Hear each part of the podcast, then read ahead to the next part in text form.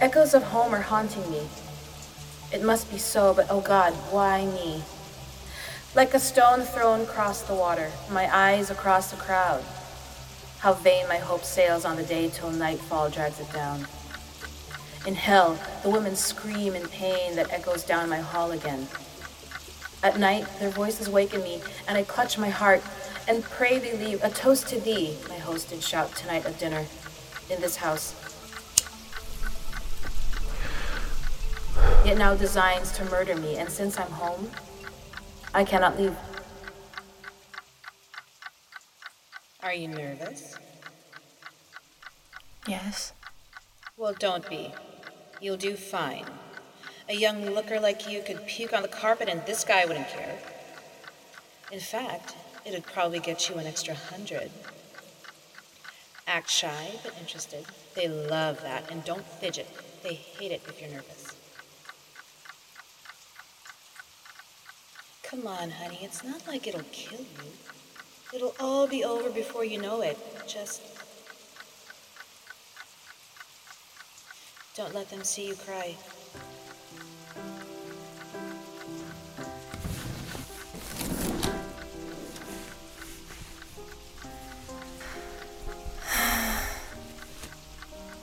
Here you go, kid. Guaranteed the best bagel in LA. Not as good as New York, but you don't get mugged for it. Smells good. Eat up, Chewy. We need to put some meat on that scrawny butt of yours. It's open. Hey, Katchoo. Oh, sorry. It's okay, David. Come in. I thought you were Francine. I should have said something. What are you doing here so early in the morning? I brought breakfast. What's the occasion? Oh, nothing. I just thought you might like some fresh hot bagels and cream cheese. Really? David, you have no idea how good that sounds. It sounded good to me for some reason this morning. That's the one thing I've noticed about you, D boy. You have good timing. Good.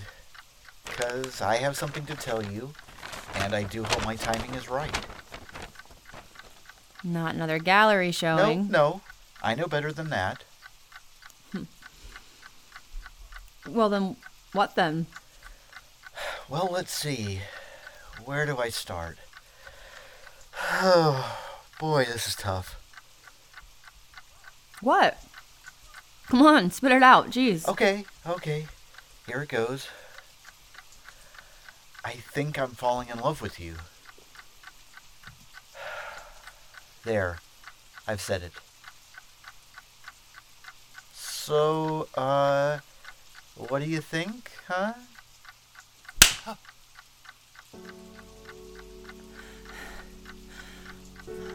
I. I'm sorry. So much for my timing, huh? How dare you say that to me? What am I supposed to do with that, huh? In all this time we've known each other, weren't you paying attention? Didn't you hear a word I said? What did I tell you when we met? Piss off. After that, You're not interested in men. he hears, but he doesn't listen. I heard you, I just don't believe you. You don't believe? Well, that's your problem, not mine. You're not fooling me, Katchoo. I knew the minute I saw you that you're someone special. You're beautiful, you're gifted, and there's no doubt you're the best friend a girl could ever hope for. But that's it. I know several lesbians, and you're not one of them. I never said I was. I, I just don't like men. I think you better leave, David. Katchoo, look, I can understand you being bitter toward men after what you told me about your stepfather, and being a hooker and all. I wasn't a hooker, I was a call girl.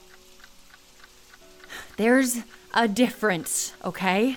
Okay, I'm sorry. Just I shut up, David.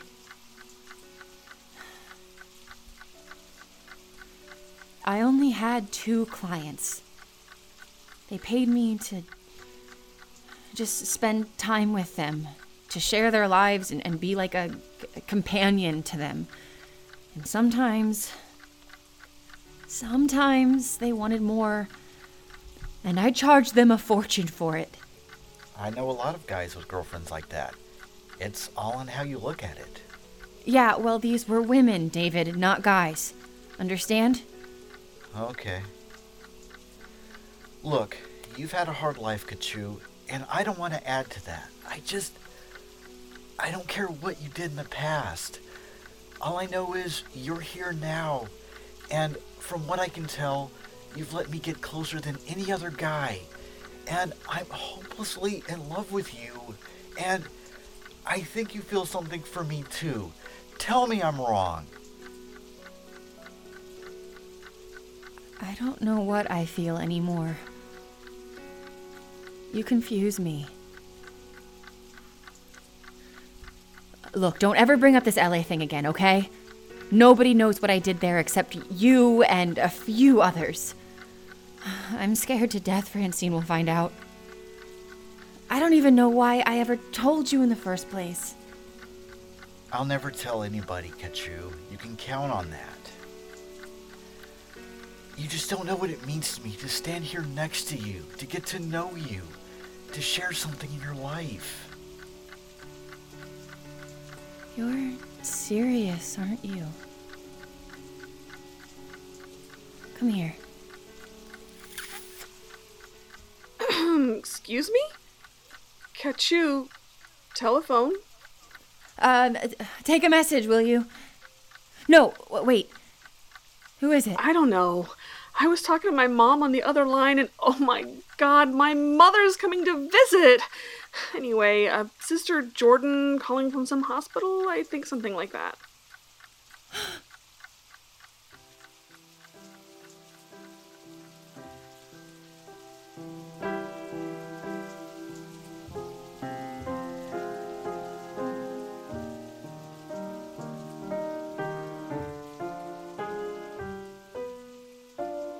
You've been listening to Strangers in Paradise, Book 2, I Dream of You by Terry Moore, adapted by Thomas DJ. Produced by Thomas DJ and Chris Honeywell. Sound design by Chris Honeywell. Lauren A. Kennedy was Katchoo. Pamela Jean Agalus was Emma. David Ellis was David, and Nicole Tomty was Francine.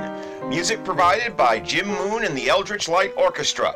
This is a fan work produced with the cooperation of Mr. Moore, done solely out of love for the property. We lay no claim to the rights or characters.